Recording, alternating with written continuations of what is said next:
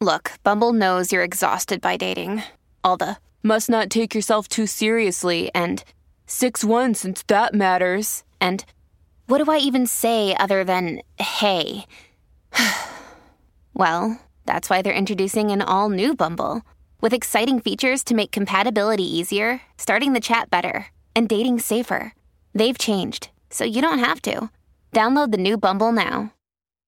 Hi, everybody. This is Adriana Trigiani. I'm the host of You Are What You Read. I have the privilege of interviewing luminaries of our times about the books that shaped them from childhood until now. We get everybody from Sarah Jessica Parker to Kristin Hannah, Mitch Albom, Susie Essman, Craig Ferguson, Rainn Wilson, Amor Towles, you name it, they come, they share. New episodes of You Are What You Read drop every Tuesday on Apple, Spotify, or any major streaming platform wherever you listen to your podcasts. Everybody uh, knows it was a month ago now, if you can believe that, time flying, that uh, that Bob Saget passed away unexpectedly. This Yeah. happened uh, the night after he had just performed at a uh, at a club, did a two hour stand up comedy set. And initial reports that we had heard were that when the authorities got to his hotel room and realized that he had passed, that his hand was on his heart.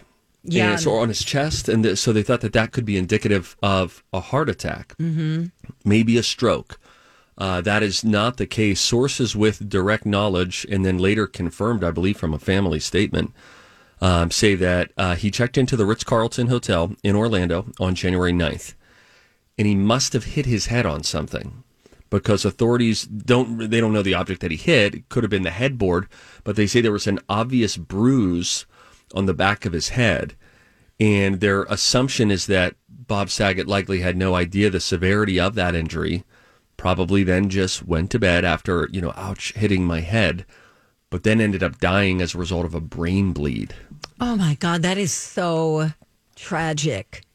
I mean, uh, how many times I, I hit my head all the time. Yeah. You know, you don't think anything of it, but you know, mental note: don't go to sleep if you hit your head. I mean, it's probably wise to let somebody know Right. or to to wake you up every few hours. Uh, the toxicology report came back no narcotics, no alcohol in his system.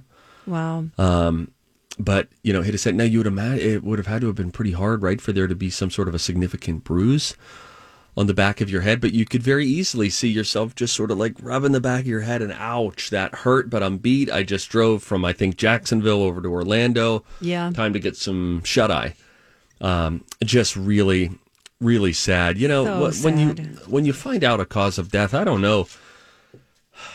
I don't know if it gives closure or or not. You know, for a grieving family, I don't know w- what that information yesterday Did, did. yeah. Um, yeah. They say Bob's family, um, in their statement, said now that we have the final conclusions from the authorities' investigation, we felt it only proper that the fans hear those conclusions directly from us. The authorities have determined it was a result of head trauma. They concluded he accidentally hit the back of his head on something, thought nothing of it, went to sleep, no drugs or alcohol involved. They go on to say, as we continue to mourn together, we ask everyone to remember the love and the laughter that brought that Bob brought to this world and the lessons he taught us all to be kind to everyone, to let people you love know that you love them, and to face difficult times with hugs and laughter. oh my gosh, terrible. And Well, his uh, his widow Kelly Rizzo, um, I saw she had an Instagram post yesterday too, just talking about the, you know, it's been a month since I lost him, and uh, just sort of openly processing that. Candace Cameron Bure was on Entertainment Tonight. I was watching one of her Insta stories yesterday. One picture is, "Hey, I'm on uh, Entertainment Tonight tonight at 7:30," and then the next one is her just alone in a dressing room at the camera, crying and just saying, "You know, I just got hit with this wave of grief all over again, and I had these bad dreams last night, and so I'm just sort of, you know." Sort of sharing this grieving process as so many of her fans are, of course, fans of Bob Saget, and they too are processing it. Well, check this story out now. Um, comedian Heather McDonald, you may know her from working with Chelsea Handler on her show. Uh, she's a stand up comic and she was performing in front of a sold out show. I can't remember where exactly this was, but imagine Tempe. this.